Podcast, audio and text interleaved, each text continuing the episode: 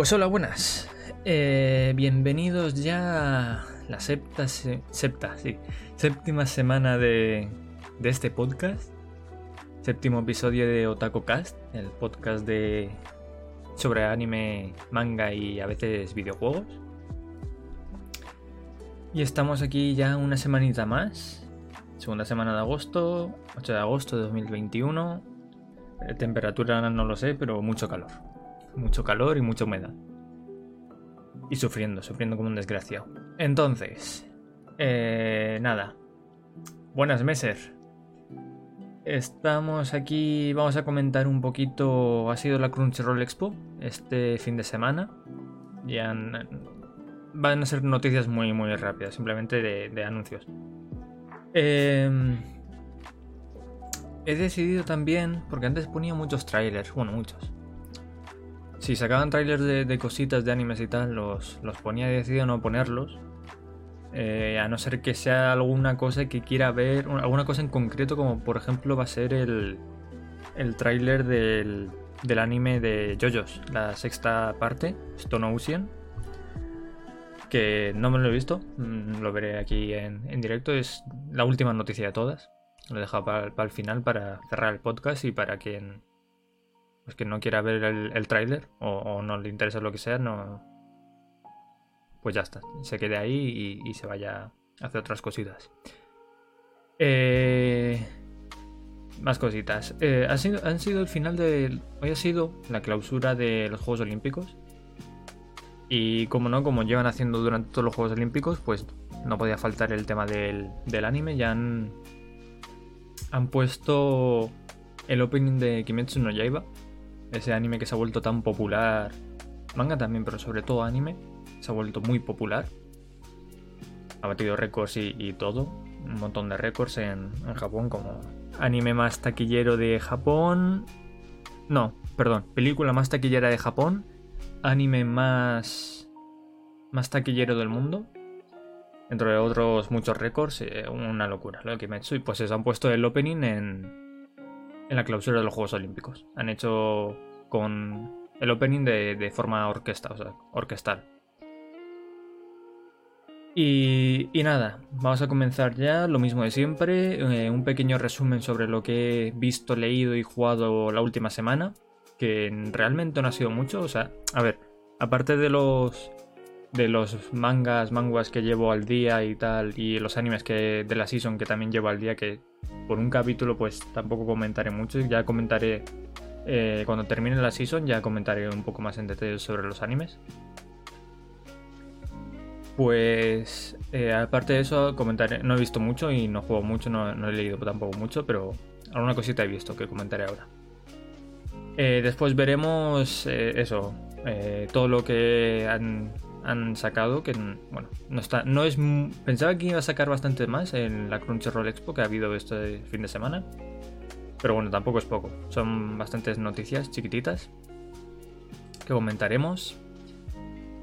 Y, y nada, lo último, eso, lo que comenta el trailer de JoJo's Bizarre Adventure, Stone Ocean, la sexta parte. Que la gente tiene, los que llevan, siguen el manga, yo no leo el manga, eh, tiene muchas ganas de ver, de ver esa parte. Eh, yo al final, con las expectativas que tiene la gente, o sea, de, de verlo animado, me han creado hype. Así que yo también tengo bastantes ganas de verlo. Así que nada, eh, lo dicho, ¿qué he visto, leído y jugado esta última semana? ¿Qué he visto? A ver, ya comenté la semana pasada que estaba viendo Restaurant to Another World, el Isekai este de... Bueno, Isekai, es que no sé si llamarlo... Técnicamente es un Isekai, pero inverso. Eh, sobre este restaurante que tiene una puerta, o sea, la entrada, eh, todos los sábados conecta con otro mundo y en ese mundo pues aparece la puerta en distintas ubicaciones y la gente pues abre esa puerta, se mete en el restaurante a comer comidas. Que yo cada vez... O sea, en el último episodio por ejemplo vi eh, rebozados, o sea, hicieron dos o tres rebozados distintos y al final yo por la noche me hice unas pechugas de pavo rebozadas porque es que da, muchísima hambre ver ese anime, es increíble. Es como Shokugeki no Soma, eh, Food, Food Wars, eh, lo mismo, ves, ves la comida y te entra un hambre increíble. no recomendado para, para gente que no quiera comer mucho, que esté a dieta. La cosa, que, que me lo he terminado ya. Y es un anime que lo, he visto en muchos comentarios y estoy totalmente de acuerdo que es un anime que, tranquiliza el alma, por así decirlo. Es un anime, eh, ya lo dije cuando lo vi, es un anime para, para que te apetece ver un anime, llegas de, trabajar o de, clase o de lo que sea, que te apetece, por así decirlo, desconectar, ver algo tranquilamente, que no tenga una historia en la que tengas que estar centrada, que si te despiertas un momento ya no sabes qué ha pasado, y, que te relaje, pues es un anime perfecto para eso. Eh, tiene un montón de personajes, en cada, en cada capítulo sacan un personaje nuevo, que al final son esas personas que vienen de otros mundos a comer ahí y te cuentan su historia, el, cómo han llegado ahí o, o, alguna hazaña pasada, por así decirlo, si, si fuese el caso. Y la verdad, muy guay. O sea, van a sacar segunda temporada ahora en octubre. Por eso me lo empecé a ver, porque dije, hostia, se van a sacar. Yo muchas veces cuando sacan segundas temporadas de animes que habían pasado bastante desapercibidos para mí, eh, me las empiezo a ver. Digo, bueno, si tiene segunda temporada, pues tiene que haber tenido éxito, tiene que ser bueno, así que eso, le eché un ojo y, me ha gustado, la verdad. Si os apetece ver un anime de eso de, de chills, de, estar tranquilos ahí en el sofá y que os dé mucha hambre, eh, lo tenéis en Crunchyroll totalmente gratis. Yo, yo digo Crunchyroll como podría decir cualquier otro sitio, pero digo Crunchyroll más que nada porque ahí están subtítulos bien, en buena calidad, 1080 y demás. Entonces eso. Eh, pero si lo queréis ver en otro sitio, pues adelante. Pero si, si es preferible que no sean en páginas como Anime FLV y mierdas de esas. Que ahí eh, yo antes veía también animes ahí, pero al final te das cuenta de que la calidad, sobre todo visual y de subtítulos, son horribles. hay un montón de, de, por ejemplo, yo entiendo que haya gente que no pueda pagarse el Crunchyroll. O sea, tampoco es necesario, ¿eh? O sea, si es un anime que ya que no es de temporada, lo tienes gratis. Pero yo entiendo que haya gente que no pueda pagarse el Crunchyroll, igual que yo no podía en su día, porque somos o eres un niño o simplemente no puede costeárselo por, por X o por A. Eh, hay fansubs que básicamente es gente eh, que pues por amor al arte, coge los capítulos también en muy buena calidad, por lo general son 1080 o como mínimo 720, pero no es el mismo 720 que en... que por ejemplo en páginas como Anime, FLV y todo eso. Porque Anime FLV lo que hace es coger un 720 en formato MP4, por ejemplo, ultra comprimido, que pierde un montón de calidad de, de vídeo sobre todo y de audio también, pero el audio no lo notas tanto si no tienes eh, unos cascos unos altavoces decentes que, lo puedas percibir. Si estás viéndolo con el altavoz del móvil no te vas a dar cuenta, por ejemplo. Y eso básicamente porque al final sus servidores tienen un coste y para ahorrar máximo coste, pues lo comprimen para que ocupe lo mínimo posible. Para haceros una idea, un capítulo en 720 de Anime FLV podría ocupar más o menos unos 100-150 megas un capítulo en 720 de un fansub o de cualquier sitio donde se vea en calidad eh, sube perfectamente a 700 megas. O sea, ahí hay unos 500, 600 megas de calidad que se pierden y se notan, sobre todo en, lo que es en el apartado visual. Y ya no solo eso, en el tema subtítulos, al final los de Anime FLV, pues eh, es gente que coge el capítulo de donde sea, de, de alguna página donde estén los RAWs, de los capítulos japoneses. Ponen ahí los subtítulos, le dan cabezas al teclado para ponerlo lo más rápido posible, para subirlo lo más rápido posible y tener las eh, views, las mayores views en, en, su, en su plataforma, en su página web, para así ganar pasta con los anuncios. ¿Qué pasa? Que cuando hacen las cosas muy rápidas, pues salen subtítulos de puta mierda, como es más o menos la media de los animes de, Anime FLV y esas páginas tienen subtítulos de puta mierda porque al final es gente que podría ser yo perfectamente cogiendo eh, lo que dicen en, un vídeo, poniéndolo en Google Translate y copiando y pegando, ¿sabes? Básicamente, los fansubs es esto, es esto, pero de una forma más profesional que lleva más tiempo. Por lo general, suelen tardar unas horas, incluso uno o dos días, desde la emisión del capítulo en eh, ponerlo, suelen estar en 720, en 1080. Eh, por ejemplo, los capítulos de 1080 ocupan entre un giga y un giga y medio, que es bastante, pero se nota por el audio, sobre todo por la imagen, y al final está en un formato que es MKV que está todo más separado. Está el audio en un sitio, tú puedes desactivar el audio simplemente, o, la imagen, o los subtítulos, puedes meter tú, los subtítulos que te dé la gana. Si tú buscas en páginas eh, donde suban subtítulos de animes, puedes coger esos subtítulos y pegártelos ahí en, en ese formato. Cosa que con el MP4 no se puede. En el P4 para eh, ocupar lo menos posible está todo pegado, por así decirlo, y no lo puedes separar.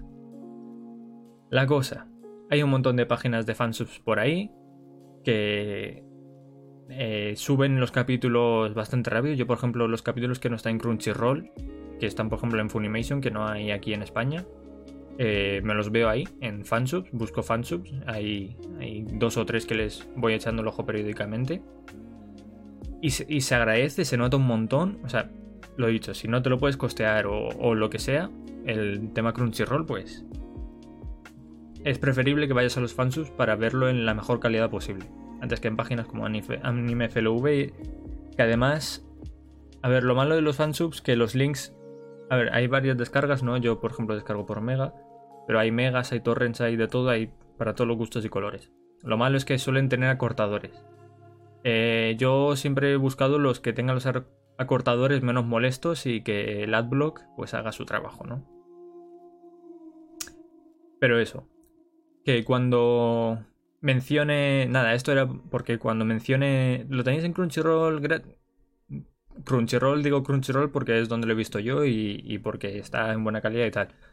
Pero si no tenéis dinero o lo que sea, un fansub. Un fansub que echáis una búsqueda rápida en Google y lo encontráis. Antes que anime FLV y tal. Más que nada para que disfrutéis de la experiencia lo mejor posible. Porque imagínate animes de animación bestial como Kimetsu no Yaiba, eh, Shingeki no Kyojin, Vinland Saga y un montón de, animes así. Con la calidad de que tiene Anime FLV, pues es una costra increíble, es horrible. Para vértelo así, no te lo ves. Pero bueno, esto por un lado. El anime, eh, Restaurant Another World, recomendado para todos vosotros, jugadores. Eh, más, me he visto me he puesto al día, hay un anime de Season eh, de Study Case of Vanitas. Eh, creo que se llamaba así. Básicamente es un anime de. Me lo empecé. Eh, hace. Cuando se estrenó, me vi el primer capítulo y como que no me terminó de convencer. Dije, parece interesante, pero creo que no es para mí. Y no lo continué. Ya han sacado hasta seis capítulos y pues hace un par de días me los vi del tirón y me ha gustado muchísimo. Pensaba que no era para mí, al final le das una segunda oportunidad, sigues viendo y al final es un anime que me está gustando mucho y, quiero más. Así que lo llevaré al día. Eh, básicamente es un anime que va sobre vampiros, pero no los de Crepúsculo, vampiros bien. Eh, sobre vampiros que, por ejemplo, por ejemplo no. Eh, un día surgieron los vampiros, ¿vale? Por lo general los vampiros tienen, o sea, los ojos de su color pero cuando detectan la sed de sangre, por así decirlo, usan su poder vampírico, se vuelven ojos rojos. Hay un vampiro que nació con la luna azul, que tiene los ojos azules. Eh, ese vampiro era sinónimo de catástrofes y demás, entonces le, le banearon, le, exiliaron de, del mundo de los vampiros, y ese vampiro, eh, Vanitas, que es así como se llama, eh, como venganza, he hecho una maldición a los vampiros, que pues hay una enfermedad que ahora no recuerdo cómo la llaman, pero básicamente que vuelve locos a los vampiros y empiezan a atacar a todos y se transforman en, monstruos. Eh, la historia va sobre Vanitas, no ese vampiro, sino un humano eh, cuyo el, o sea, el vampiro le dio el nombre y su libro. Es humano y Vanitas pues lo que quiere es salvar a todos los vampiros, básicamente. Eh, el anime está muy guay. eh, lo he dicho, son vampiros, tiene, tiene escenas bastante guays de, de peleas y tal. Yo lo veía más como un, un anime, por así decirlo, no sé cómo explicarlo, pero me da la sensación de que es como un shonen porque hay muchas peleas y tal, pero no lo veía de ese estilo cuando vi el primer capítulo. Dije, bueno, peleas y, tal habrá poquito, pero, pero la verdad es que hay, hay bastantes, me he visto esos seis capítulos, tiene, han presentado un montón de personajes, la historia pinta interesante. Y me pareció curioso porque en, Funimation, que es la que tiene la, licencia por ahí en, Estados Unidos y tal, en un capítulo eh, puso un, un, disclaimer de que aparecen escenas que a lo mejor no son aptas para, para todos los públicos y tal. Hostia, esto no, no, no hay... O sea, no, no por en plan que hayan pechotes ni cosas así, sino por tema de, de gore. Dijo, hostia, a ver, eh, tengo curiosidad, ¿sabes? Porque si pone esto tiene que ser algo duro. Y realmente no sé si soy yo, porque he visto ya tantos animes tan gores que no me pareció para tanto. Esas, eh, poner un disclaimer para lo que ocurre en el capítulo. O, o, o qué. Pero bueno, si en algún momento lo veis, pues. Pues eso. Era el capítulo 5, si no recuerdo mal. O el 4. No, creo que era el 5. Me da igual. Que no aparece. O sea, Pensaba que iba a ser allí una cosa increíble y en plan a, nivel gore y no, no fue para tanto, pero bueno. Simple, simple dato curioso. ¿Y qué más? ¿Qué más he visto? Ah, he visto eh, B The Beginning, un anime de Netflix eh, de misterio y supernatural. Supernatural. Tiene dos temporadas, una de 12 capítulos y una de 6, que ahora la de 6 realmente no es una segunda temporada como tal, pero bueno, ahora comentaré más en detalle. la primera temporada ya me la vi en su día cuando la estrenaron hace... Pues creo que haría 3 o 4 años ya, ¿eh? 3 años creo. En 2018 me suena que fue. O en 2019. Puede que fuese en 2019, da igual. Eh, en su día cuando lo vi me gustó bastante de ser un anime de 7-8 esta segunda vez que me la he visto, porque me la he vuelto a ver, porque cuando sacaron la segunda temporada no me acordaba de mucho, de personajes y tal, que pues eh, yo sabía cuando terminó la primera que iba a haber una secuela por, por la escena que salió al final del anime, ¿no? Y no me acordaba muy bien de las cosas, digo, pues me la voy a volver a ver para ir con el contexto, ¿sabes? Si no, me voy a ver la segunda temporada y no me voy a enterar de nada. Eh, la segunda vez que me la he visto, me ha gustado, pero no tanto. No sé si es porque ya sabía lo que iba a pasar, que creo que afecta bastante, aunque por lo general, eh, yo que sé, me he visto Death Note cuatro veces, o, sin que no que yo me la he visto también cuatro o cinco veces, y ya sé lo que va a pasar y aún así me lo gozo como un enano todas las veces. Entonces, que sepas lo que va a pasar no significa que sea sinónimo de que vaya a ser peor. En este caso, creo que sí, porque realmente, si no es por historia, no destaca por nada más este anime. Sí que me he dado cuenta esta segunda vez que lo he visto que la historia no avanza de una forma tan fluida como me gustaría.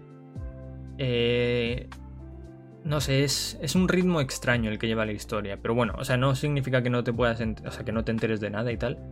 Pero, pero eso, me da la sensación de que lleva un ritmo extraño. La segunda temporada, por llamarlo de alguna forma. Una costra. O sea. No me ha gustado nada. me la he visto porque eran seis capítulos y dije, bueno, pues ya que me he visto la primera, pues me veo la segunda. Innecesaria totalmente. O sea, si llego a saber que va a ser tan mala, eh, directamente ni me la veo seguramente. Me quedo con... Me invento mi final, ¿sabes? Me olvido de esa última escena que aparece en el anime y me dejo con el final que se cree con el supuesto final, ¿no? Porque esto es muy típico de, Lo típico de que hay un final, ¿no? Y dices, vale, un final, ya está, final. Y después aparece una escena más y dices, ah, pues no, hay más. Pues me olvido de esa escena y todo y me quedo con el final que había en un principio de la primera temporada y ya está. Porque de verdad es que, la segunda temporada no me ha gustado nada. Encima, eh, esto es muy de Netflix, de cortar las temporadas como le salen los cojones. Pues el sexto capítulo, el último capítulo de la segunda temporada, acaba con un cliffhanger eh, típico de, fin de capítulo, pero no de temporada. en plan, se están pegando, la batalla no termina ni nada, la historia no ha terminado para nada, y ahí ha terminado la, segunda temporada. Ahora una tercera, seguramente, porque al final no creo que sean más de seis capítulos la, la tercera temporada, por llamarlo de alguna forma. Segunda parte de la segunda temporada. Es que no sé por qué hace esto, tío. Netflix lo hace muy a menudo y es una puta mierda. Eh, por ejemplo, con Anatsu no Taizai, la, la, última temporada que me la quiero ver, porque ya que me he visto todo, pues me la termino. Han sacado los primeros 12 capítulos, pero los siguientes no. ¿Sabes? Y es como, te vas a quedar a medias. Porque va a llegar un punto en el que la historia no termina como temporada, termina, o sea, da la sensación de que termina el capítulo, pero no la temporada. Y te vas a quedar ahí con, con ese regustillo amargo. ¿Qué es lo que ha pasado con esto? Porque ya de por sí era regular en la segunda temporada, pues con este final dije, eh, ¿qué has hecho aquí? ¿Qué habéis hecho? Es una pena porque la animación la verdad es que está bastante bien. el estudio que lo hace es Production IG, que ha hecho un montón de, animes.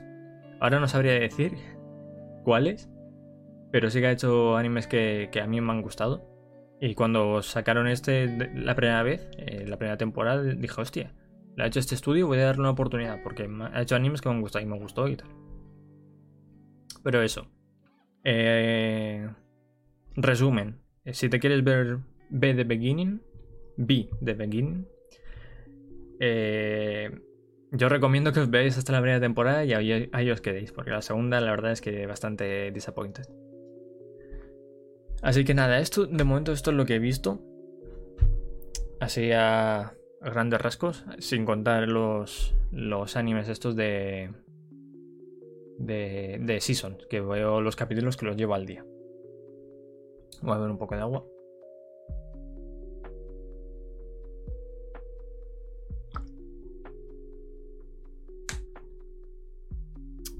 ¿Qué he leído?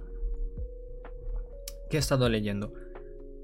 Pues he seguido leyendo la novela ligera, el tercer volumen de, no Game No Life, no he leído mucho de, de ahí, así que tampoco voy a comentar mucho. Ya cuando me la termine, pues comentaré. Voy más o menos por la mitad. Llevo el 50 y algo por ciento. Em, me estado poniendo al día, porque llevaba unos cuantos capítulos de retraso, de un manga que es Omniscient, eh, Viewpoint. Creo que era. Si no recuerdo mal, eh, es así, Omniscient Viewpoint. Es un manga que ya llevaba, o sea, llevo siguiendo desde hace bastante. Cuando busqué, cuando me, pilló solo leveling, cuando empecé a leer solo leveling, me gustó tanto que, lo típico, ¿no? Cuando te gusta algo tanto que pones en Google, eh, no sé qué parecido a tal. Pues yo puse manguas parecidos a solo leveling y me salió este. Y dije, bueno, voy a darle una oportunidad. De dibujo está muy guay, o sea, es muy similar a solo leveling porque el estudio o editorial más bien que hace solo leveling es la misma que hace Omniscient Viewpoint. Porque al final, tanto solo leveling como este son adaptaciones de novelas. Entonces el tema dibujo pues está al, mismo nivel en cuanto a calidad, diseño y demás. Está muy bien, muy guay. Y la historia también me está, a mí me gusta bastante. Eh, la historia se centra en Dotka, no, sé cómo se pronuncia, se escribe todo raro. D-O-J-K-A. Dotka o algo así. Parece que digo 2K, ¿no? De 2K Games. 2K. Pues este señor eh, resulta que está leyendo una novela. O sí, una novela. Eh, cuyo. Eh, en, el, en el cual él es el único que la está leyendo. Me explico, por ejemplo, em, em, empezaron a, leer al principio 100 personas, después en el capítulo 50 habían 10 personas que seguían leyendo y al final a partir del capítulo 100 pues solo hay una view de los capítulos y es de este del protagonista. Al final en el capítulo 1000 o 1000 y algo pues eh, empieza la historia que aunque está leyendo el último capítulo, se lo termina y le llega un mail del autor como agradecimiento por haber leído hasta el final, pues le da una copia íntegra de, toda la novela en el móvil para que se la descargue. Este señor está yendo en, metro, cuando el metro pues eh, se para, aparece un, un bichito súper chiquitito, peludo con cuernos, que se llama Tokaevi. Y este señor les dice pues que, que entrarán en, en un escenario, en el primer escenario del mundo, no sé qué. Y de repente fuera pues está a nivel mundo posapocalíptico con un montón de monstruos y tal. Y el señor este, el protagonista, se da cuenta de que todo esto que está ocurriendo es lo que ha estado leyendo en la novela. O sea, es el comienzo de la novela. Eh, básicamente, su primer escenario es que tienen, para pasar el primer escenario, es que tienen que acabar con una vida. Y ahí, bueno, ahí comienza todo. Eh, la historia es esa, al final, la historia es que está ocurriendo todo eh, tal cual en la como ocurre en la novela que él leyó. Y como podréis suponer, como alguien que ha leído la novela al completo y tiene una copia de ella, como la única persona que ha leído la novela al completo, pues sabe lo que va a pasar y aprovecha eso para, para eh, a, su favor, para ir avanzando y en los distintos escenarios y sobrevivir a ese mundo post-apocalíptico. Eh, eso, eh, si por algún casual habéis visto, habéis leído solo Leveling y no conocíais este Omniscient Viewpoint, pues empezadlo porque yo creo que os, va a gustar. Y si todavía no habéis visto solo leveling, pues, leído solo leveling, pues no sé qué hacéis con vuestra vida que no estáis leyéndolo. Iros de aquí ahora mismo y poneros a leer solo leveling. Prioridad máxima, antes que comer y dormir, leer solo leveling. Pero eso, eh, es lo único que leí. No, miento. Y me he empezado otro manga. Me he empezado un manga que se llama Overgear. Que no me he leído mucho, me he leído 15 capítulos. De momento no me termina de enganchar. Sí que me provoca suficiente interés como para seguir leyendo y seguir dándole oportunidad. Pero no como para engancharme y ponerme a leer, como por ejemplo me pasó con con Solo Leveling, con este de Omniscient Viewpoint o con The Beginning After the End, que me ponía todo el día a leer porque me, flipaba la historia. Este me leo, yo qué sé, 3-4 capítulos al día. Eh, en este caso, básicamente es un señor que es un nini, está jugando a un juego de realidad virtual de estos de inmersión total, a los Sword Art Online y todo eso. Y nada, encuentra un, un tesoro, o un, sí, un tesoro, está en una dungeon, dungeon, encuentra un tesoro que lo que le hace es cambiarle la clase de, su jugador y, vuelve al nivel 1 y bueno, realmente no sé, va avanzando, ¿no? O sea, le han dado una clase super chetada que básicamente puede construir armas y armaduras hiperchetadas con eh, requisitos imposibles o prácticamente imposibles de conseguir pero gracias a que pues este señor tiene la clase que tiene, pues se los puede poner y bueno, imagino que por lo que he leído, que ya os digo que no es mucho, he leído 15 capítulos de 90 que hay actualmente, pues se hará hiperchetado a base de utilizar este, estos ítems que construye. Así que nada, esto es lo que he leído y que he jugado. He jugado al Rocket League, que si la season no ha terminado, pues faltará poco. Y he jugado a. al Fall Guys. Estuve jugando después de, de, meses sin jugar, porque yo jugué en su día. que jugué no sé cuánto, 100 horitas o algo así, 80 horitas o algo así. Jugué bastante en su día de, inicio cuando estaba. cuando pegó el boom. Después vino Among Us y, el boom se fue a la mierda, se desinfló como. Todavía seguía jugando gente, pero ya no al nivel que, que jugaba en ese momento. Y nada, me, dio mono y dije, pues vamos a jugar un poquito. Me puse en directo, la verdad me lo pasé muy bien. Eh, me, apetece volver a jugar otra vez porque al final es, un juego que con amigos pues te lo pasas muy bien, es divertido. Son las risas. Así que nada, y doy, la casualidad de que cuando empecé a jugar, o sea, cuando lo dije y cuando jugamos, eh, se cumplía un año de Fall Guys. O sea, mucha casualidad, la verdad yo no lo sabía, que justamente ese día se cumplía un año de, de Fall Guys y pues mira, casualidades. Así que nada, no, he jugado mucho más, la verdad. Hoy, o sea, esta semana no... Me he pasado básicamente eso, el tiempo viendo... Terminando Restaurant Another World, lo de Vanitas. Eh, me he terminado eso, el anime este de The Beginning, la decepción absoluta. Y con los animes semanales que, que van saliendo. Así que nada. Vamos a ponernos ya con, con el tema noticias. Que hay un par de noticias que no me cargan, tío. Y bueno, por, por el link, por suerte se ve la noticia. Pero bueno, me gustaría ver las noticias más en detalle, a ver si con un poco de suerte cargan en, lo que lleva. En lo que va avanzando el, podcast.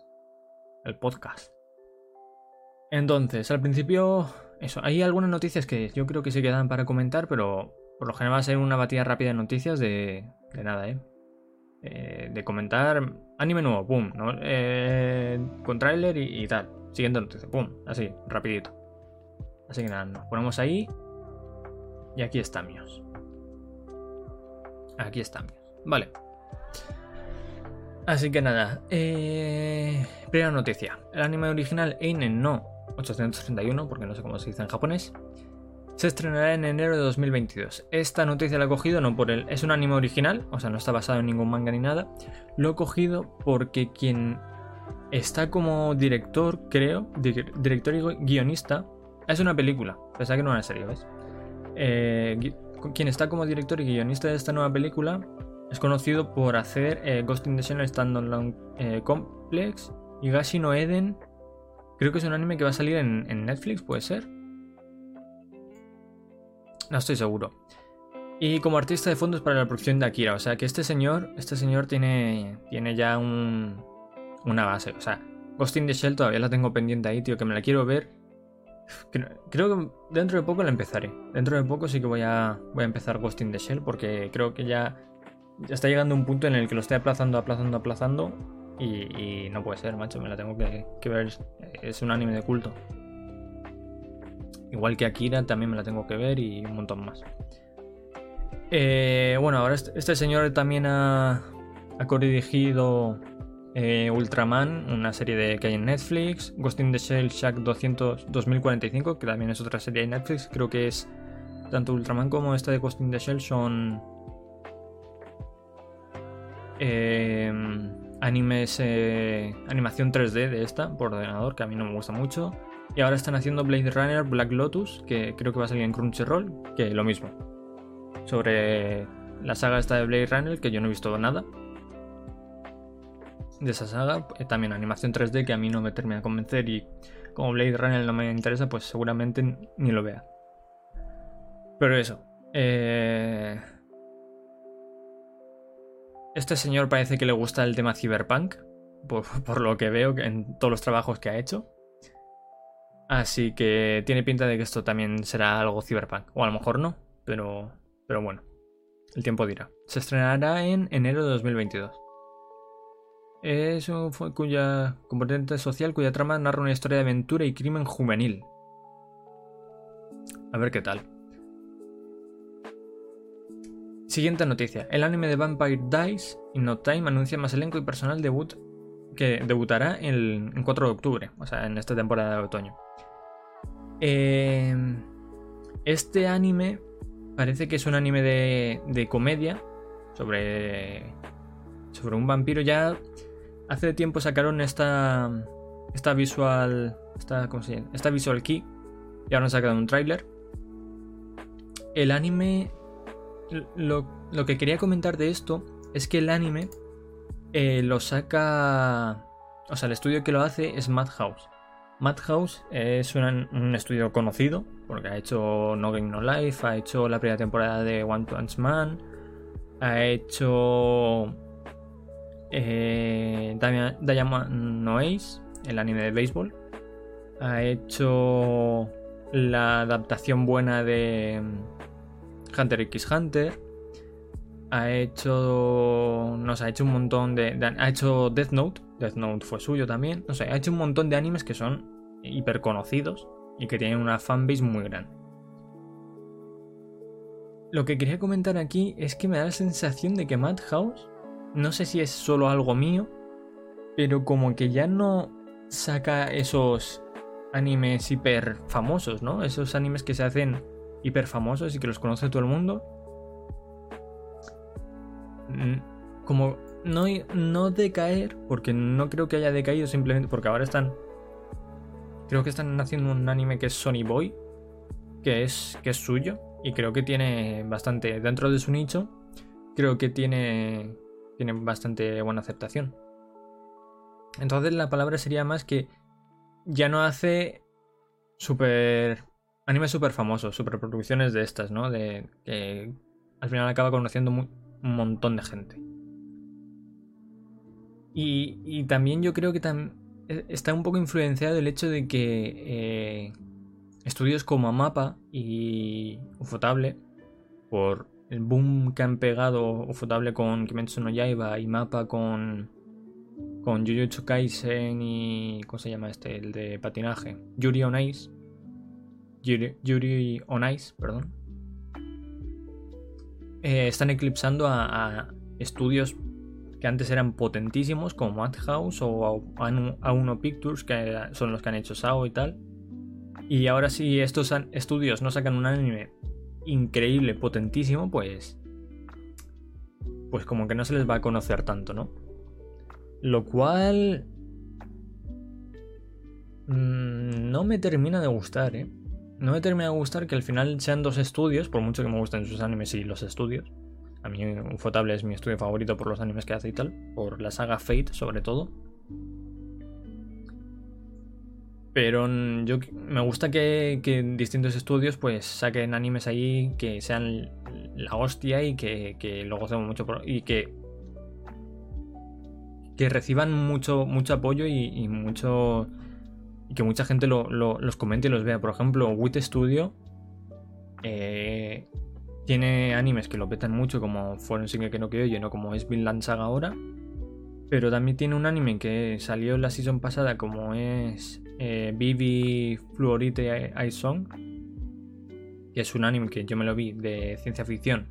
Y me parece increíble, que una animación bestial ya tenido mucho éxito, obviamente, porque al final si haces un anime bueno, pues va a tener éxito. Pero me da la sensación de que no se comenta tanto como los otros animes y yo creo que merece tanto o más el reconocimiento como, como el resto. Pero no sé. Al final estos son gustos colores, ¿no? Y, ya cada uno pues ve lo que quiere ver y. Si quieres ver algo, lo vas a acabar viendo. Si te apetece ver animes de ciencia ficción, al final te toparás con este anime y lo verás. Vale, y ahora vamos a comentar un, poco todos los, los anuncios estos que han ido saliendo durante la Crunchyroll Expo. Así todo en uno, ¿vale? O sea, va a ser esto el apartado Crunchyroll Expo. Así que nada, eh...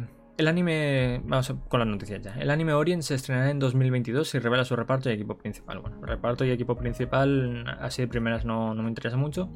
La cosa, el anime Orient ya se estrena, ya se anunció que se va a hacer un anime de, Orient. Eh, han sacado aquí una visual key y el autor, bueno, la autora eh, del manga original en el que se basa es también la autora de Magi. Magi tiene, es un manga, manga anime. El anime, eh, la verdad es que ha sido bastante popular. No sé si está adaptado del todo, lo tengo en pendientes ahí porque ya me lo intenté ver en un principio. Me vi uno o dos capítulos y no sé si era. Es que en ese momento no me apetecía animes de fantasía. Porque venía un poco de Fairy Tail, creo. Y dije, ya he tenido suficiente con Fairy Tail. mis ganas de fantasía se han, quedado ahí. y lo dejé apartado, que en un futuro pues lo quiero ver porque al final es un anime que, eso, que tiene mucha, eh, mucha, mucho éxito y le quiero dar una oportunidad. Siguiente, el anime Love After World Domination fecha su estreno para 2022 con un teaser. El teaser no lo voy a poner porque también esto es un poco, un poco algo personal eh, pequeño inciso.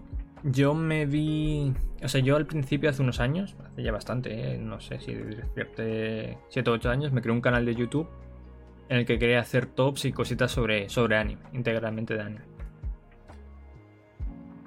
Eh, la cosa es que cuando hacía eso, pues para estar un poco eh, lo más enterado posible sobre las cosas de, anime, los animes que se iban a estrenar y demás, eh, me veía pues puesto las noticias a, fondo, me, me, veía todos los trailers y todo eso, sobre todo el tema trailers.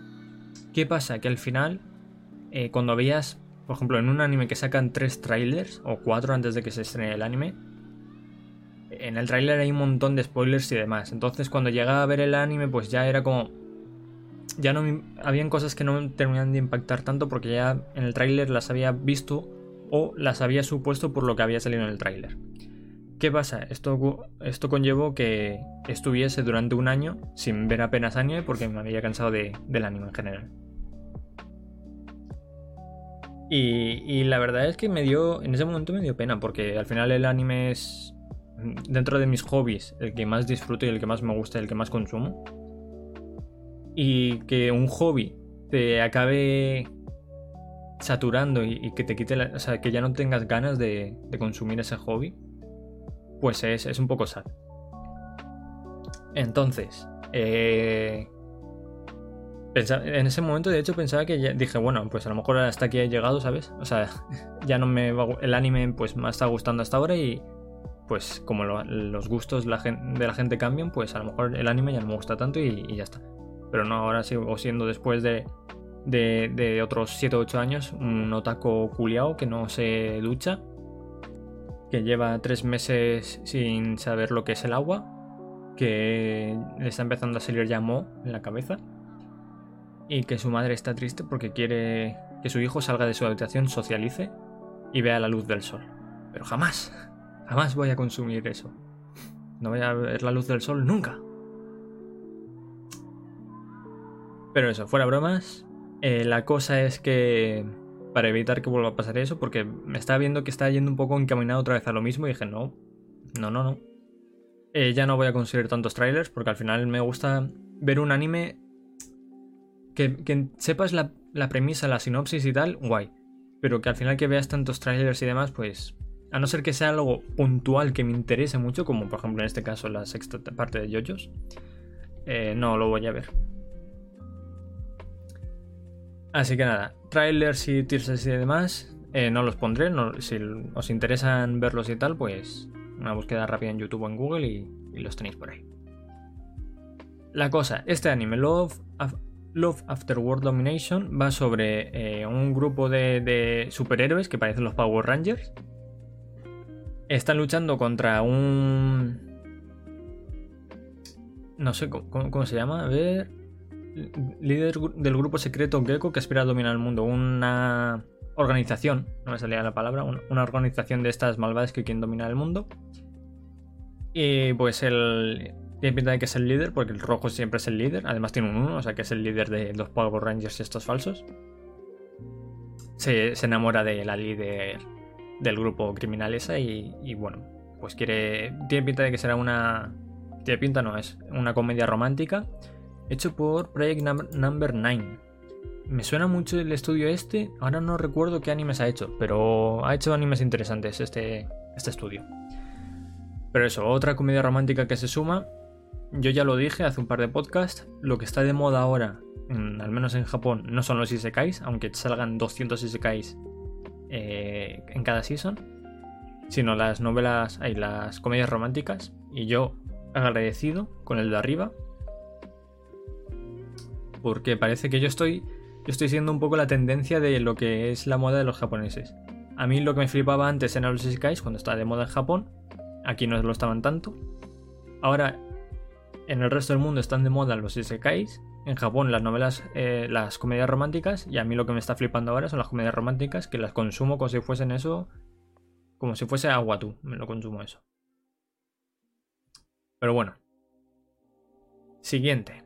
El anime World's End Arem llegará a Crunchyroll en el próximo, también en octubre. Más estrenos de octubre. Al final en el Crunchyroll Expo hay muchos estrenos que serán de octubre o ya invierno, ¿sabes? 2022 el anime este va sobre eh, un mundo posapocalíptico donde un virus que se llama MK, Male Killer.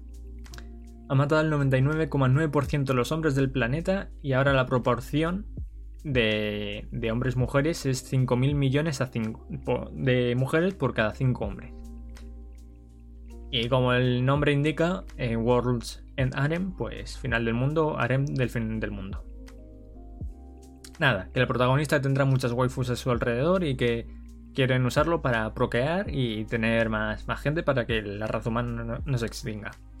Esto yo, pues, pues nada, otra comedia romántica diría yo, ¿no? Con su harem, su típico harem.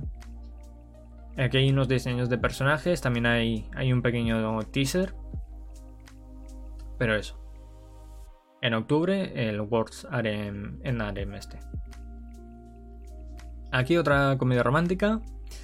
El anime Love of Kill llegará a Crunchyroll en 2022.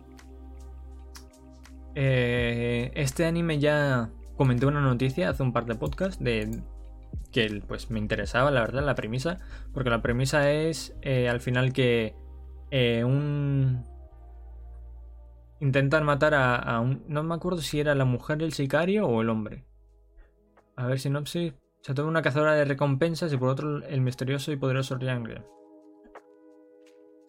son dos asesinos. Eh, Chateu, que es la, mujer, pues la han contratado, imagino, la que la han contratado, para cazar al, tío este. El tío está chetadísimo, le, le, le abruma en, fuerza y pues se ve que se, se enamora o lo que sea y, y, pues, pues eso, una historia de amor donde esta señora querrá matar a este señor y este señor pues quiere impedir que la mate y enamorarla, por ejemplo. Me imagino que será esa la premisa principal. La cosa, esto va a ser una comedia romántica con sus toquecitos de, de, de Seinen, digo yo. Un poco como es... Perdonadme. Un poco como es el anime... no, el manga este de... ¿Cómo se llama, tío? Me lo estoy leyendo. Spy Family. Spy X Family es un anime donde el padre es un, un espía, eh, la madre es un asesino a, sueldo y la hija es un, un esper, que es de esos que tienen poderes mentales. Entonces, el padre eh, se le asigna una misión que tiene que eh, crear una familia pues para pasar desapercibido mientras mientras hace sus cosas de espía y que no le pillen, ¿no? Que parezca que es tiene una familia normal y tal. Entonces va a un orfanato, adopta a esta niña que es una Esper, sin que él sepa que es una Esper. Y después, pues, busca una señora que justamente, pues, esta señora, que es una asesina a sueldo, pues también estaba pensando en eh, crear una familia falsa para que no descubran que es un asesino a sueldo. Y nada, pues eso, forman su familia y pues da, eh, da lugar a temas de, de, de, comedia, pero por un tubo, o sea, es, un manga de, comedia, pero también tiene sus momentos serios y digamos también de romance. Eh, recomendadísimo Spy X Family. A mí me gusta un montón. Me, me río un montón con ese manga, sobre todo por la niña, Anya, que tiene, tiene momentos bastante buenos. Pues este, Love of, Kill, tiene pinta de que va a ser algo muy similar. De, con su comedia, sobre todo mucha comedia, romance también habrán toquecitos de romance y sus partes de, de Seinen, sus partes serias, en los que pues al final son asesinos, ¿no? Y, me ha parecido curioso porque hay aquí comentarios y uno de los comentarios del director es, esta serie no tiene monólogos y tiene muy pocas líneas de diálogo. Esto es realmente muy difícil de conseguir en un anime, pero ahí reside el encanto de esta serie. O sea, parece que no tiene apenas texto, por así decirlo. No vamos a escuchar mucho a los eh, protagonistas eh, hablar entre ellos. Y, no tiene monólogos, o sea, no tiene párrafos increíbles de, los protagonistas mm, teniendo un monólogo interno de estos típicos de, de, anime, típicos de anime. Así que nada, ah, yo le tengo, le tengo ganas a este, pinta interesante. Y después aquí más animes. Eh, Crunchyroll emitirá pues las siguientes series. Eh, Love Alternative, que está basado en un juego, es un anime de... Bueno, un juego y ahora va a ser anime de mechas. Eh, de Faraway Paladin, que va sobre... es un Isekai más. Va sobre un... No sé si es un, niño o qué. Una persona que creo que muere y revive en otro mundo. Y en ese mundo, pues los que le crían él tiene pinta de que va a ser humano. Pero los que le crían y tal son. son monstruos. O, más que monstruos, como demonios y cosas así del estilo. The Strongest Sage with the Weakest Crest. Eh, típico anime, manga, novela ligera, llámalo X, llámalo Y. De señor que eh, le menosprecia a todo el mundo, pero después resulta que está hiperchetado. y da la casualidad de que la gente que se da cuenta de que está hiperchetado y realmente es una persona increíble son eh, chicas y se forma su harem ahí perfecto. Un vende novelas ligeras. Este anime va a ser un vende novelas ligeras, punto. Que curiosamente he visto que el, el autor de estas novelas ligeras tiene otras novelas ligeras que es un Isekai de un. Pues también. Eh, este señor es The Strongest Sage with the Weakest Crest, el, sabio más fuerte. Pues el otro también es algo del sabio más fuerte en otro mundo o algo así. ¿Sabes? De, se, eh, quiere crear a, gente hiperchetada en su, y también va a tener un anime. De hecho, anunciaron el anime de los dos al mismo tiempo. Lo cual me parece curioso. No recuerdo que haya pasado eso alguna vez. Eh, The Skeleton Knight in Another World, otro Isekai, de un señor que revive en un mundo como un esqueleto, un caballero esqueleto. Y al final, pues, imagino que esto dará, dará juego a que es un esqueleto, ¿no? La gente le temerá, pero él, él es bueno, como se puede apreciar en esta, en esta, eh, en esta, joder, en esta imagen promocional pues tiene ahí animalitos, está jugando con un pájaro y tal. O sea, alguien muy dócil, muy bueno, que quiere ayudar al resto y, es un esqueleto, entonces tampoco puede mostrar su verdad cara y dar a jugar cositas. Así que eso, esos han sido los, los anuncios que ha hecho Crunchyroll. creo que no me ha dejado ninguno. Bueno, ha sacado cosas de Black Lotus, ha sacado también sobre un anime eh, también parece Mechas, no me acuerdo ahora cómo se llama, su, gama o algo así, o su, gama, no me acuerdo ahora muy bien. Que también pintaba interesante, que va sobre que la humanidad eh, ha tenido que eh, recluirse en, en, el subsuelo para no, no extinguirse en una zona llamada el laberinto y la protagonista va sobre un padre y su hija que pues quieren explorar, quieren meterse en lo que es el equipo de exploración, que al final son los que más dinero ganan, pero también los que más riesgo conlleva, porque cuando vas a explorar te puedes encontrar con monstruos que te matan, simplemente. Pero eso. Siguiente noticia también relacionada con Crunchyroll, ya, ya hilamos, es que Crunchyroll supera los 5 millones de, suscriptores y 120 millones de usuarios registrados. ¿Por qué he puesto esta noticia? ¿Porque me gusta que una empresa gane millones? No. ¿Por qué Crunchyroll me patrocina? Ojalá. Porque que Crunchyroll hace un año anunció que tenía 3 millones de de suscriptores. Hace 6 meses anunció que llegó a los 4 millones y ahora, seis meses después, ha llegado a los 5 millones. Y esto a mí me alegra porque significa que la industria del anime está creciendo más y más. Que de hecho, hace no mucho hicieron un estudio eh, y salió que el 7 o el 9%, un porcentaje muy bajo, de la generación, creo que es la Z, o sea, los millennials no, sino la siguiente generación que es más joven, de, mi generación básicamente, de los años 2000 y 1996 creo. De los que nacieron por ahí. Son la generación Z esta. Pues... Eh, solo un 7 o 9% no sabían lo que era el anime, ¿sabes? Lo cual a mí como, como otaku que soy me, me alegra un montón. Que la industria del anime eh, se vaya expandiendo y vaya creciendo más y más es sinónimo de alegría porque al final es sinónimo también de que van a traer más animes a, nuestros respectivos territorios, en este caso España, porque además yo he sido alguien que ha crecido con anime, entonces he visto un poco el, desarrollo de, este.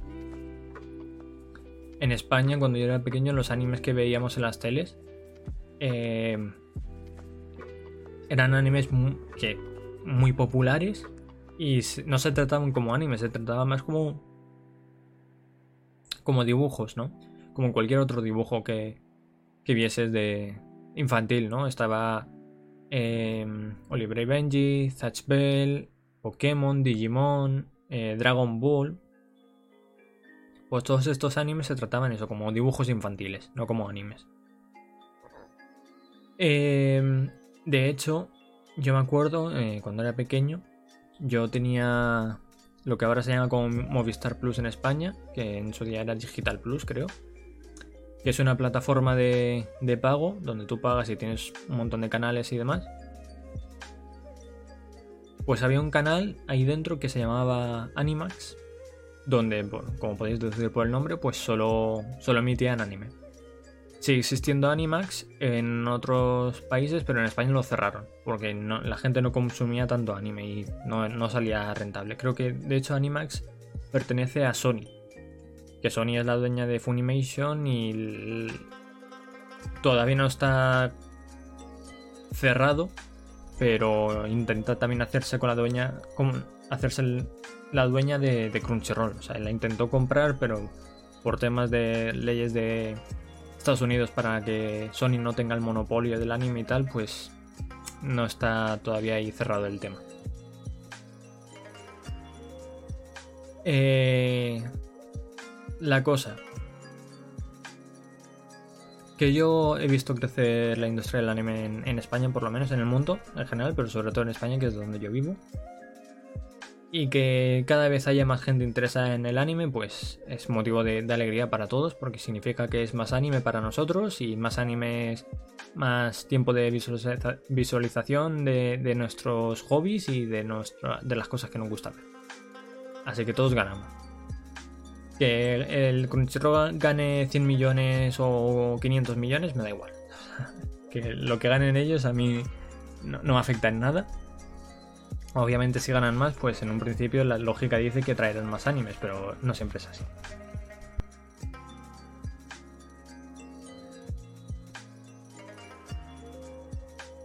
Ay, y voy a beber un poquito de agua, que estoy deshidratando ya.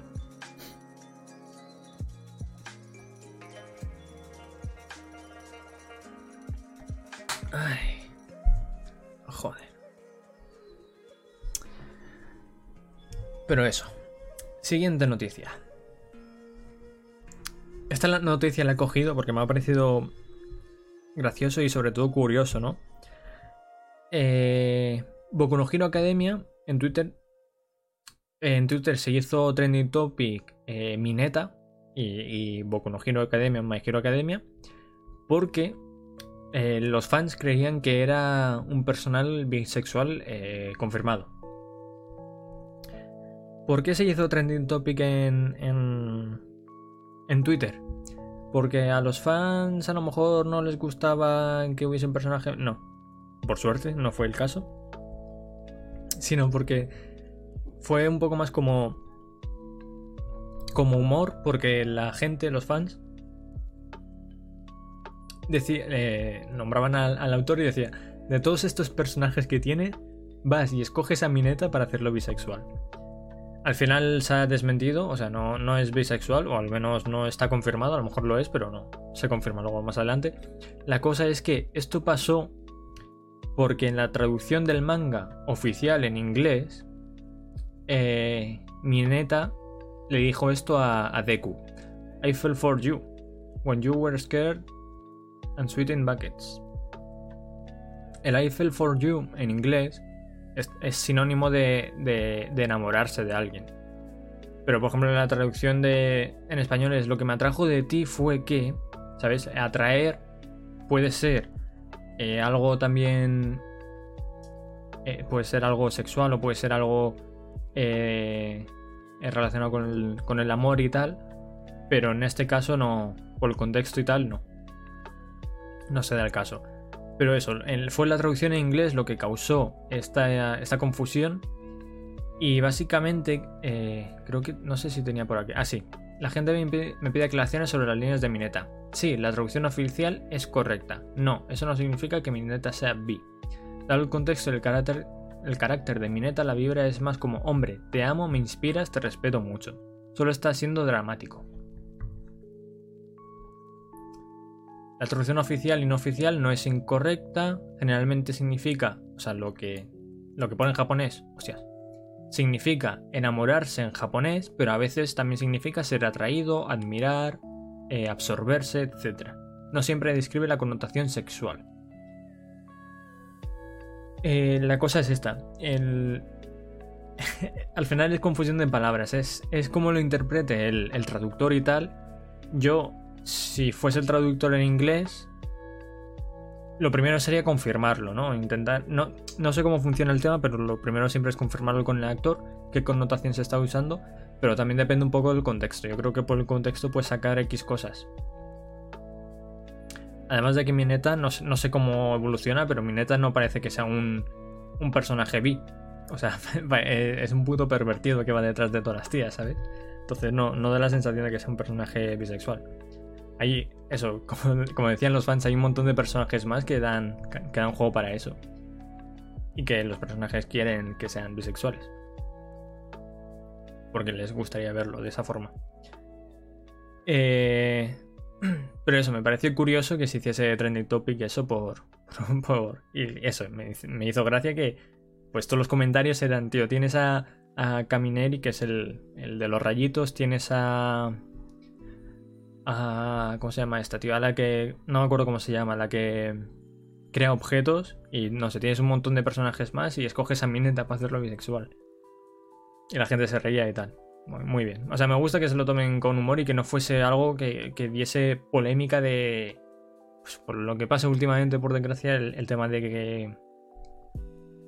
Pues haya subnormales que empiecen a hacer apología al odio contra el grupo LGTBI, eh, ya no solo eso, racismo y demás. Así que nada. Siguiente noticia. El productor Taku Matsuo dice lo siguiente: Mapa es el estudio más prometedor de Japón.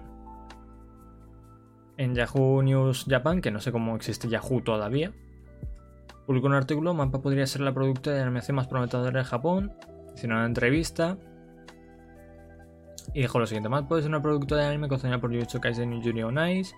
Ha producido varias obras de actualidad y se dice que es una de las productoras de animación más dinámicas del mundo. ¿Cuál es el secreto de la genialidad de Mappa? Hablamos con el productor de FujiTV, Taku, Taku Matsuo. El productor Matsuo elogió a Mappa como el mejor estudio del mundo. Las animaciones de Mappa se comentan a menudo por su belleza, visual. Eh, quien haya visto Jujutsu Kaisen hay eh, escenas que son una pasada en, lo que es animación. Pero, ¿qué les hace capaces de producir imágenes de tanta calidad? Pues tener un montón, ya os lo digo yo, tener un montón de gente pagando lo mínimo y trabajando mucho. Que a lo mejor pagan más que... Sí, pero... Pero seguramente es así como lo hacen, pues como en todos los estudios y por desgracia en casi todos los trabajos. Pagas lo mínimo para que trabajes lo máximo y al final pues después veremos una una noticia que, de hecho, lo voy a poner. A ver, ¿cómo era esta? Aquí. Que no me ha cargado, a ver si carga ahora por suerte. Eh, somos muy estrictos y exigentes con nosotros mismos hasta este punto, por eso las imágenes son de un nivel extraordinario. El productor Matsuo también dijo que pensaba que la adaptación del anime de eh, Eion Sedaino y, y Daten Tachi no habría sido posible sin mapa. Eh, no es algo que se pueda plasmar en una animación estándar. El anime este es el que comenté eh, en el podcast pasado, donde en la primera escena hay una escena que choca bastante y que eh, curiosamente no se hizo trending topic ni viral ni nada, por el contexto de que al final es una violación. Y la cosa es que yo cuando vi el, anime me pareció curiosa la animación, como este señor destaca que es una, no es una animación estándar, es, es una animación... De hecho aquí la califica como una animación nueva. El anime también presenta la acción llamativa característica del mapa y no solo eso, sino que la exclusiva paleta de colores también llama la atención. Los colores extremos son idea del director. También se ve bien en un mundo escandaloso lleno de personajes poco éticos. Parece nuevo y parte de la cultura pop.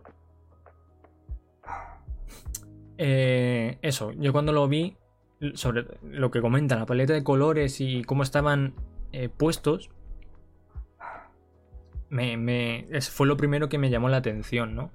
Y me parece curioso porque me pareció una animación muy distinta a lo que teníamos eh, habitualmente. Y como dice este señor, creo que, creo que pega con el, con el anime, con el contexto y todo. Un anime un poco de, de lo que viene a ser locura, ¿no? Con personajes, como indica este señor, poco éticos. Eh, lo que quería comentar, que es la siguiente noticia que no carga, pero da igual, lo vamos aquí, es que eh, un, un animador dijo que el 90% de los animadores dejan el trabajo en 3 años. Esto... Voy a dejar aquí la siguiente noticia. De mientras. Eh, esto ya lo he comentado también muchas veces, pero aprovecho para comentarlo una decimoquinta vez. El tema de los mangakas, eh, los animadores y tal en, Japón es una industria gigante y lo que pasa con todas las industrias gigantes es que al final pues se explota la gente y sobre todo con la cultura japonesa que es la de trabajar hasta la muerte, literalmente. Eh, básicamente eh, en Japón los sueldos como animador son muy bajos y pues también eh, tienes que estar muchas horas trabajando, sobre todo hay muchos deadlines, con los videojuegos también ocurre, lo he dicho con muchas cosas. Hay muchas deadlines eh, en los que tú tienes que entregar alguna cosa y tienes que estar trabajando horas y horas para terminarlo. Es una pena, es una pena que una industria que crea eh, que es cultura y crea tanta tanto entretenimiento para la gente, pues tenga un, lado oscuro, ¿no? es, una pena, pero igual que estoy hablando de anime y manga, lo he dicho, puedo hablar de videojuegos, o puedo hablar de cine o de un montón de cosas que tienen también ese lado oscuro. Y, y la cosa es esa, que eh, en tres años el 90% dejan de animar. Y también es una pena porque imagínate, animador no lo puede ser cualquiera para ser animador tienes que tener talento como, como dibujante. Al final y al cabo tienes que saber dibujar escenas rápido y, bien.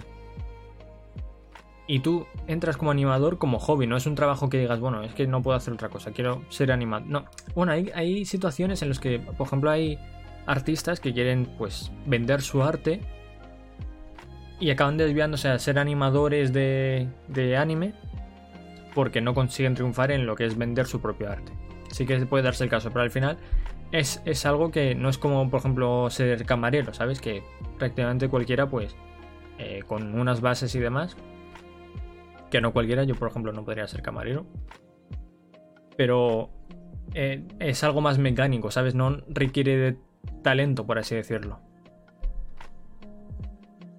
Pues es una pena que al final ese, ese lado esté tan explotado y tú vayas ahí con toda la ilusión para, para animar y que tus animaciones aparezcan en animes famosos y tal, y acabes dejándolo porque te pagan muy poco. Lo, que no sé es dónde se irán esta gente después. Porque si, si realmente tú has basado tu vida en dibujar, ¿a dónde te vas si no estás dibujando? Ahora mismo no se me ocurre otro trabajo donde podrías estar, pero bueno. Eh, siguiente noticia. Aseguran que muchos animes no necesitan de fanservice para ser populares. No shit, Sherlock. O sea, la noticia en sí no es algo que digas, wow, no me lo esperaba. Es algo que yo creo que ya toda la gente debería dar por hecho. El fanservice se está convirtiendo un poco en lo que es una plaga, en, una mala hierba que hay que arrancar de raíz. Que, ojo, cuidado, hay animes hechis y, y ya está el género hecho, iba a decir hentai, pero eso ya es porno. Hay animes hechis donde obviamente el género ese pues necesita fan, eh, fanservice porque trata de eso. O sea, si tú tienes un anime echi con un harem, pues lo suyo es que haya fanservice, pues porque es lo que quiere ver realmente la gente que ve ese anime. Además de la historia y eso, que también, obviamente, si, es solo Echi, pues no creo que a la gente le interese, ¿no? O sí, o sí. Pero, por ejemplo, en animes donde. En shonens, por ejemplo, en Fairy Tail, que es el ejemplo que quiero poner. Fairy Tail, todo el Echi que tiene, es totalmente innecesario. No. Para mí, rompe más el anime que, favorecerlo. Eh, por ejemplo, lo que me pasó a mí con Fairy Tail Fairy Tail tiene Echi en, todas las temporadas, pero lo que me pasó a mí, o la sensación que me dio a mí, fue que la primera temporada me gustó mucho. Después fue. Para mí ha ido decayendo. La segunda me gustó menos y la tercera la que menos me ha gustado. O sea, al final, básicamente. No sé si porque la historia va decayendo. Yo creo que no. Yo creo que fue más por el tema Echi. Que en la primera temporada había Echi, como digo. Pero no tanto. Estuvo muy guay. Yo lo disfruté mucho. En la segunda había muchísimo pero una cosa exagerada que dije que se me quitaron las ganas de seguir viendo el anime. Y creo que en la tercera ya se relajaron, no me acuerdo porque hace tiempo que lo vi, pero aún así no sé, ¿no? como que el nivel del anime para mí fue decayendo. Pero bueno, aún así me la he visto entera. Me he visto un anime de 145 capítulos, algo bueno tendría que tener. Pero eso, básicamente es de una entrada publicada en 2019 que pues ha vuelto a coger eh, fuego porque ha empezado, pues se ha revivido, ¿no? Mucha gente simpatiza con la idea de que los elementos eróticos, fanservice, no son necesarios en el anime, y no añades y no añades erotismo necesario cuando el original es interesante. Y esto el original es interesante. Y aquí varios comentarios. Eh, si ves el anime, verás de vez en cuando estas. Verás de vez en cuando escenas en las que la ropa interior de un personaje femenino es repentinamente visible o sus pechos se balancean descaradamente cuando corre. Esto se llama fanservice. Algunas personas se sienten fuera de contexto con este tipo de representaciones, que pueden encontrarse no solo en obras eróticas, sino también en obras serias. Eh, lo comento, lo que he comentado, Fairy Tail, pero puede ocurrir también en. Eh, puede ocurrir y ocurre en un montón de animes más. Eh, típico anime en la que a lo mejor se cae una chica y se le ven las bragas. ¿Y por qué? Ya está, ¿sabes? O sea, esa es la única intención, que se caiga la chica y se le vean las bragas. No aporta nada y no es un anime chip, por así decirlo. En marzo de 2019, una entrada publicada en un foro de ayuda pidió a las compañías que dejen de incluir elementos eróticos en cada momento que consideren pertinente. Te van a hacer caso, crack. Algo que les da dinero. Sin embargo, según la publicación original, un amigo le recomendó ver el anime Sword Art Online Alice Season y le gustó su contenido sobre la inteligencia artificial y otros temas, y disfrutó viéndolo cada semana.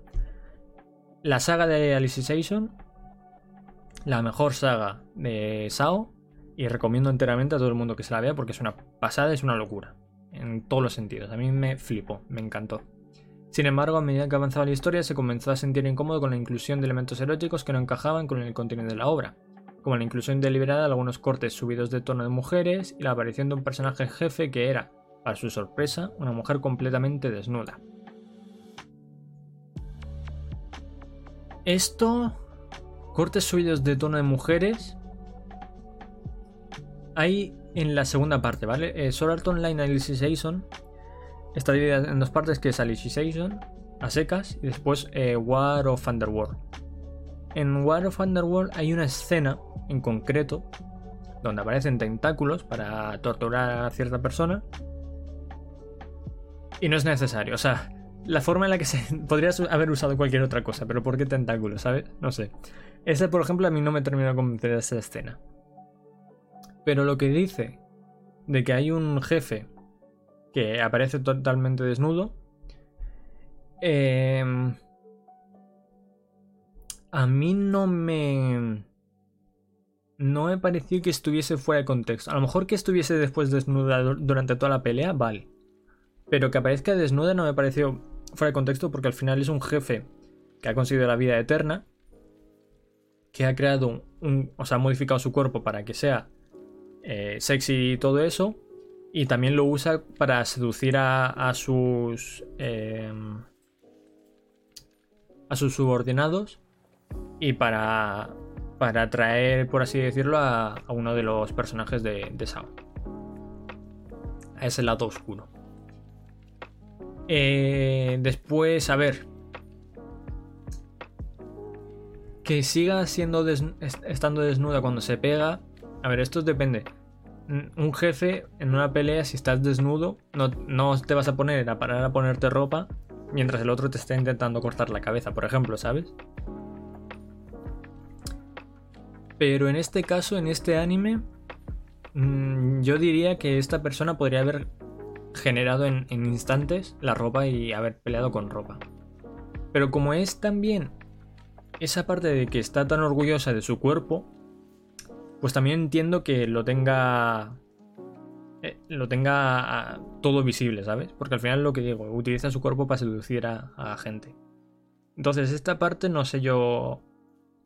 A mí no me, me, importó tanto. Pero lo de los tentáculos, eso es raro, sí. Y bueno, no sé. Eh, pero creo que no se refiere, por ejemplo, eh, cortes subidos de tono de mujeres. Creo que se refiere a otras cosas, pero ahora mismo no caigo, ¿eh?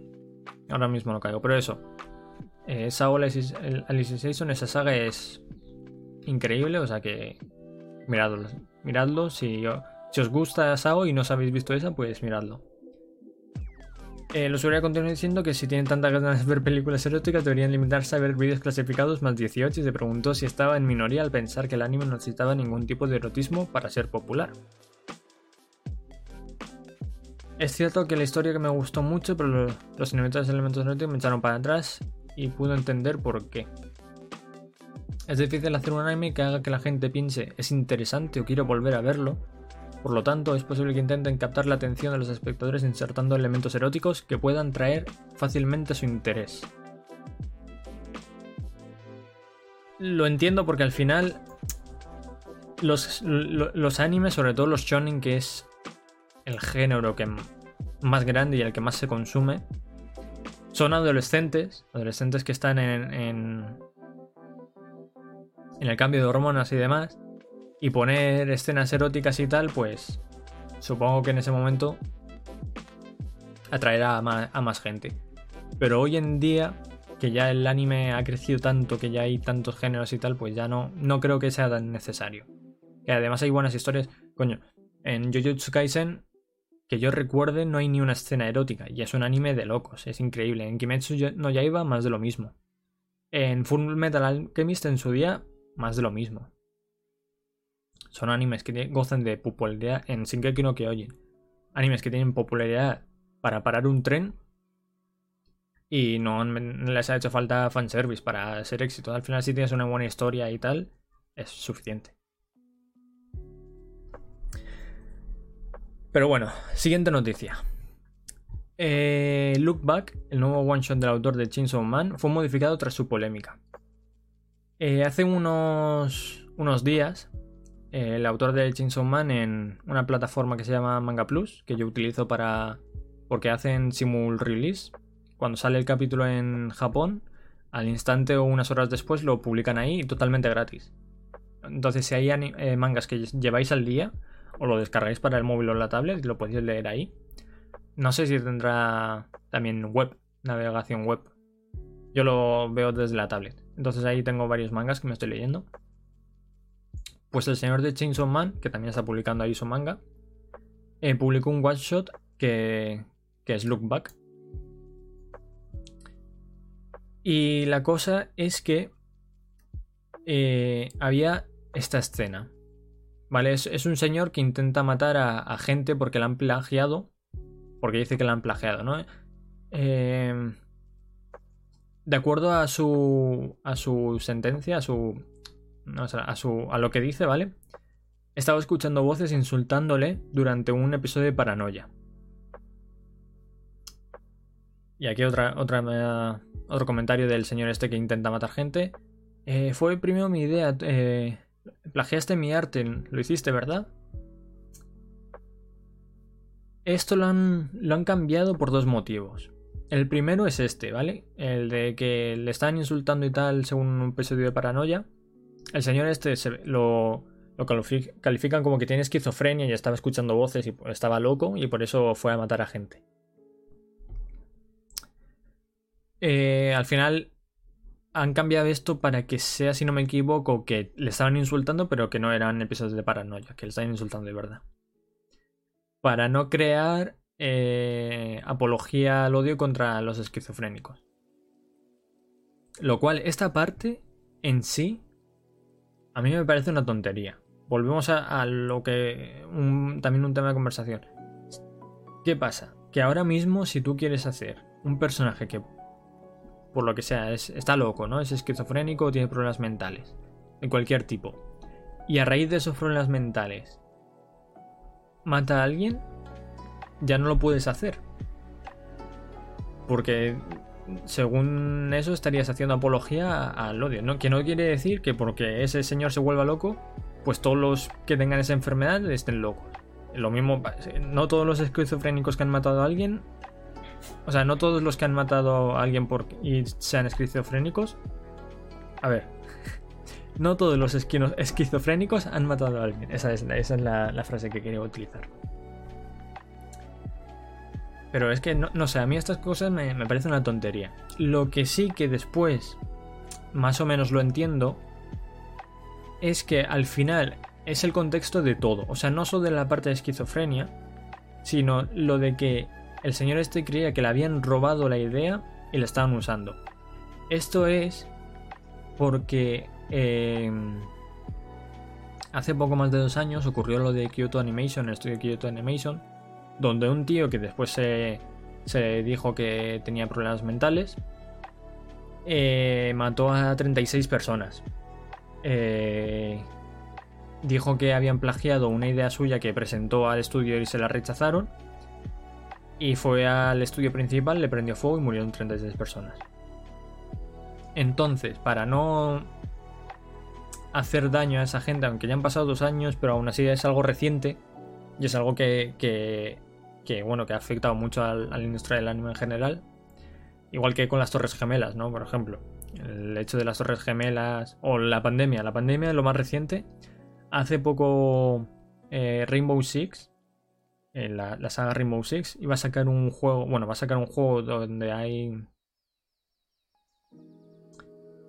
Donde hay mutantes y cosas así, y bueno, es a lo Left 4 Dead. Y le van a llamar Rainbow Six eh, Quarantine. Rainbow Six Cuarentena. ¿Qué, ¿Qué, pasa? Que ha pasado esto de la pandemia, entonces le han cambiado el nombre, no me acuerdo a cuál. Pero lo han cambiado porque hay gente, yo por desgracia, o sea, por desgracia, por suerte no, pero hay gente que lo ha pasado muy mal en la pandemia porque ha perdido algún ser querido o lo que sea, o su trabajo o lo que sea. Y entiendo, por ejemplo, que esas cosas sí que las cambian. Pues lo mismo con esto. Que al final el conjunto de las dos cosas es muy similar a lo que pasó con lo de Kyoto Animation, el loco ese. Pero por ejemplo, imagínate qué pasa, que esto lo hacen, el, el one shot este, sale en vez de eh, dos años después del de 7, 10 años después. Sale, se ocurrió en 2019, sale en 2029, sale el one shot este. Dice, no, cámbialo porque yo ahí ya no, porque tío, ya han pasado 10 años. Entiendo que puede haber gente que todavía, porque al final eh, cada persona eh, avanza de una forma distinta. Haya gente relacionada con familiares o, o lo que sea, que todavía no hayan superado eso, que a lo mejor les pueda parecer que, les afecte más, ¿no? Pero ya ha pasado un tiempo y seguramente volvería a pasar lo mismo. Seguramente, porque al final esto, esto ha pasado por un montón de, sitios. Esto ha pasado por un editor y, el, y la editorial que han dado el visto bueno, han hecho para adelante. Y no ha sido hasta que lo han publicado, que ha tenido un montón de visitas y hay, que a lo mejor ha tenido un... Creo que sale por aquí. 1.2 millones de, visitas en el primer día o algo así, una locura. A ver. El manga fue bien recibido en Japón, acumulando más de 1.2 millones de visualizaciones en la zona, en total, vale. Pero en muy poco tiempo, ¿eh? Consiguió. Es una barbaridad en el Manga Plus tener tantos, tantos millones de views. Pues a lo mejor de 100.000 comentarios, 100 o 150 eran de gente diciendo esto. Que, que está feo, ¿no? Porque estás haciendo apología a la esquizofrenia y... y recordando algo que ocurrió hace dos años. Pero el resto de gente decía que, muy guay, que les había gustado un montón, que trata temas, al final, es, es, un anime, o sea, un manga, un one shot duro. yo cuando vi, se hizo trending topic cuando salió. Vi que era que trataba una historia muy dura y tal, y, que gustó mucho. Entonces, eh, es lo que intento decir, ¿no? Que si estás tratando una historia dura, ¿por qué tienes que cambiarlo? Porque que ya no es. Sigue siendo duro, porque al final es un loco que está, se va a un colegio a matar a gente. Que también ha pasado, es que si no nos ponemos así, tampoco puedes llevar a un loco a matar a niños en el colegio, porque yo que sé, por ejemplo, lo que pasó en, en Noruega, que fue una cosa bestial, un loco se fue a una isla o algo así empezó a matar a niños, o lo que pasa cada dos por tres en Estados Unidos, que algún niño o algún loco coge un, un una K-45 que le ha salido una bolsa de patatas y se pone a disparar de diestro siniestro. Si nos ponemos así, es que al final no puedes sacar nada, macho. Pero no sé, a lo mejor soy yo que estoy loco también. La cosa. Que no creo... Yo, por ejemplo, y, espero que, la gente en general, no porque alguien tenga una enfermedad mental, hay que tacharle, hay que... de, paria, ¿no? Y, y, separarlo del resto y demás.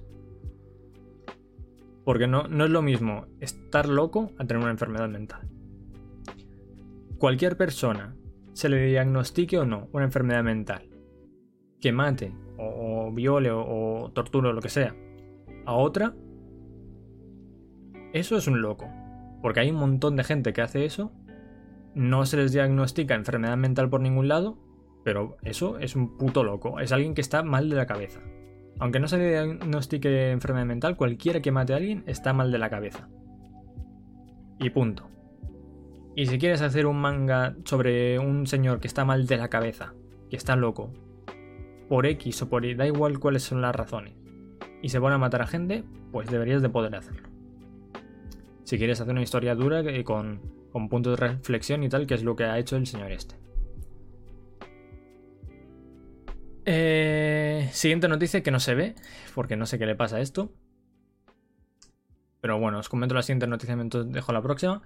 El manga de Berserk va a tener un nuevo capítulo en septiembre. El manga de Berserk, porque esto es noticia, porque el autor, desgraciadamente, falleció por una enfermedad hace unos meses. Y ahora en septiembre van a sacar un nuevo capítulo. No se ha especificado nada. No se ha especificado si será un capítulo original por alguno de sus asistentes. No se ha especificado si es un capítulo póstumo, que a lo mejor la historia ya estaba escrita y está casi en desarrollo porque al final eh, los asistentes pueden dibujar también. A lo mejor no llegan al nivel de la animación del dibujo de Kentaro Miura, que es el, mangaka, pero lo pueden hacer también. O sea que si la historia ya estaba, pueden sacar un, capítulo póstumo. O a lo mejor, que se estuvo hablando, que eh, uno de sus, de sus asistentes eh, estaba trabajando en plan a, full, o sea, ayudándole con la historia y demás, y a lo mejor el señor ese ya sabe el final y sigue el manga. No se sabe nada, simplemente se sabe, se ha anunciado que en septiembre de este año, es decir, el mes que viene, saldrá un nuevo capítulo de Berserk. Así que para los que os mole Berserk, yo lo estoy leyendo, gozadlo. Yo todavía no me lo he empezado a leer, me lo voy a empezar a leer en algún momento de mi vida, hablaré. Porque Berserk ha sido un manga que ha influenciado mucho eh, a nivel general. Eh, por ejemplo, los, los Souls, Dark Souls, eh, ¿cómo se llama este? El Bloodborne, el, el, el otro Souls, tío, el primero, Demon Souls, todos estos están. El, el creador, que no me acuerdo cómo se Miyazaki creo que se llama, si no me equivoco. A lo mejor me estoy columpiando. Eh, ya dijo que era fan de Berserk y que estaba basado, en, o sea, hay muchas referencias de, Berserk en, sus obras. Así que nada, eso. En algún momento me, leeré Berserk. Y ahora, voy a sonarme un momento, permitidme que me suene.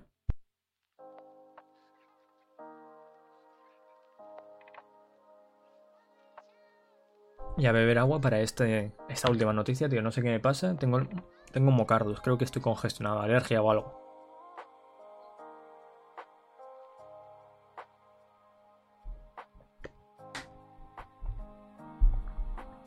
Así que vamos a ello. Me pongo los casquitos. Quito la música. Y aquí vamos a ver la última noticia, ¿vale? La última noticia y veremos el tráiler. La sexta parte de JoJo's Bizarre Adventure revela casting, revela eh, personal, revela un tráiler, revela imágenes promocionales, revela, cuándo se va a estrenar y dónde y, todo. Revela todo. Revela hasta, hasta qué tengo debajo de, de mis pantalones. Lo ha revelado todo. Así que nada. Eh, nada, se ven aquí varios personajes, se ve el diseño de, de los personajes. Entiendo que los personajes principales. Y lo que me ha gustado, bueno, me ha gustado a mí porque soy alguien que consume lo máximo que puede de forma legal, es que va a salir, eh, se va a estrenar en Netflix en diciembre a nivel mundial. En diciembre, en todo el mundo, vamos a tener la sexta parte del tirón ahí, ¡pum! de JoJo's Bizarre Adventure Stone Ocean. ¿Cómo te quedas? Yo me lo voy a gozar. Yo me lo voy a gozar muy fuerte. Tengo muchas ganas, por lo que he dicho antes. Eh, los que se leen el manga me han creado mucho hype por esta sexta parte. Y ahora vamos a ver el tráiler. Pero eso, me gusta que vaya a salir. Eh, cuidado. Netflix eh, es conocido por cagarla con muchos animes, pero que se vaya a estrenar en Netflix no significa que Netflix está involucrado. Netflix habrá pagado una suma cuantiosa de dinero a eh, David Production, que es el estudio que lo hace, para tener la exclusividad en diciembre de sacarlo del tirón. Punto. Aunque, a lo mejor, porque esto es una noticia un poco... A lo mejor... Mmm, es que a lo mejor, vale, se estrena en diciembre. Pues a lo mejor empieza a emitirse un capítulo todas las semanas en Japón. Y en diciembre, pues recopilan esos capítulos y los suben a Netflix a nivel mundial. Puede ser, pero no creo. Ah, espera, no. World Premiere Exclusively. Vale, nada. Uh, olvidad lo que he dicho. Será. La Premiere será exclusiva en Netflix a nivel mundial. Pues perfecto. Nos lo vamos a gozar todos. Y como no lo vamos a gozar, Vamos a ver este tráiler. Tiene subtítulos. ¿En qué idioma? en español. Tiene subtítulos en español de locos, hombre. Así sí, Netflix. Voy a subir esto.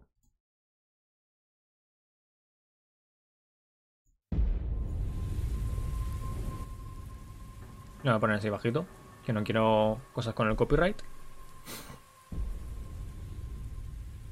América 2011.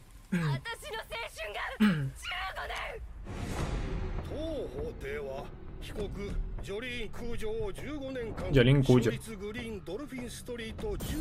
Que es como eh, Cuyo Yotaro. Que sale aquí, por cierto. Eh, el Jojo lo hacen. No es como antes que era eh, Jonathan Joester. Y hacían Jojo de ahí. Sino que es. Es que ya. O Giorno Giovanna. El anterior Giorno. O sea, Jojo era Giorno Giovanna.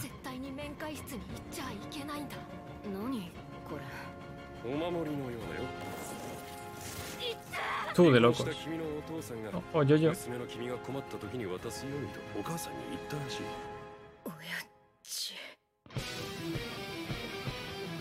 ¿Le han cambiado la voz a Jojo?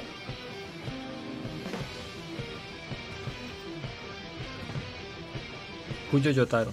O sea, a Jojo, a Cuyo Yotaro.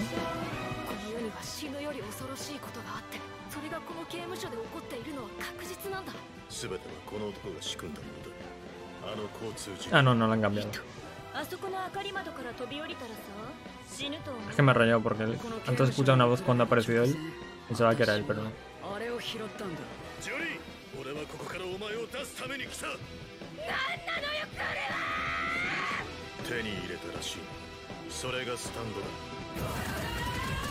El buen hora. Entonces. Jojo es el padre. O sea, joder con Jojo. Stone Free.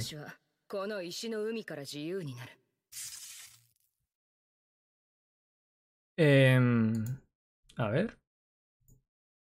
¿Cuyo Yotaro es el padre?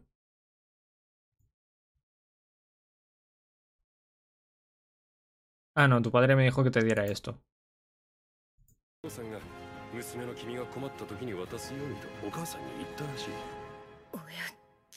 O sí, es que no lo sé. A ver, saldrá por ahí algo de información. Pero eso. Tengo muchas ganas de ver este. Este anime. Eh, a ver, sinopsis hay por aquí. Florida, 2011. Después de un accidente mientras conducía con su amada, Jolene Cuyo cae en una trampa y es condenada a 15 años. La envían al centro correccional de máxima seguridad administrado por el estado Green Dolphin Street Prison, también conocido como el Acuario. Al borde de la desesperación recibe un colgante de su padre que hace que un misterioso poder despierte dentro de ella. Hay cosas en este mundo que son más aterradoras que la muerte, y lo que está sucediendo en esta prisión es definitivamente una de ellas. Un mensaje de un chico misterioso que aparece ante Jolene Sucesos inexplicables que ocurren uno tras otro, la horrible verdad que le dio cuenta a su padre cuando viene de visita y el nombre Dio. ¿Será Jolin finalmente liberada de esta piedra? Océano que llama... vale. Dio es, es básicamente el, el, malo de los yoyos, de todos los yoyos. Y esta señora me pareció ver en una escena que tenía la marca de, de Dio, ¿no? A ver. Ahí está. A ver. Ahí está. La estrella esta es la marca de Dio. Eso significa que es pariente de Dio. Pues su padre será... A saber quién es su padre. ¿Quién...? Ah, ¿será Giorno? ¿Será Giorno? Bueno, ya lo veremos. Ya lo veremos. No voy a tampoco especular tampoco mucho. Así que nada, chabules. Lo vamos a dejar ya por aquí. Una hora y media más o menos de, de podcast. Creo que hemos tratado cositas interesantes. Y nada, la semana que viene más, madre mía, hace un calor. La semana que viene más y mejor. Nada, chabules, espero que lo hayáis pasado bien y nos despedimos. Nos vemos en la próxima. Chao, chao.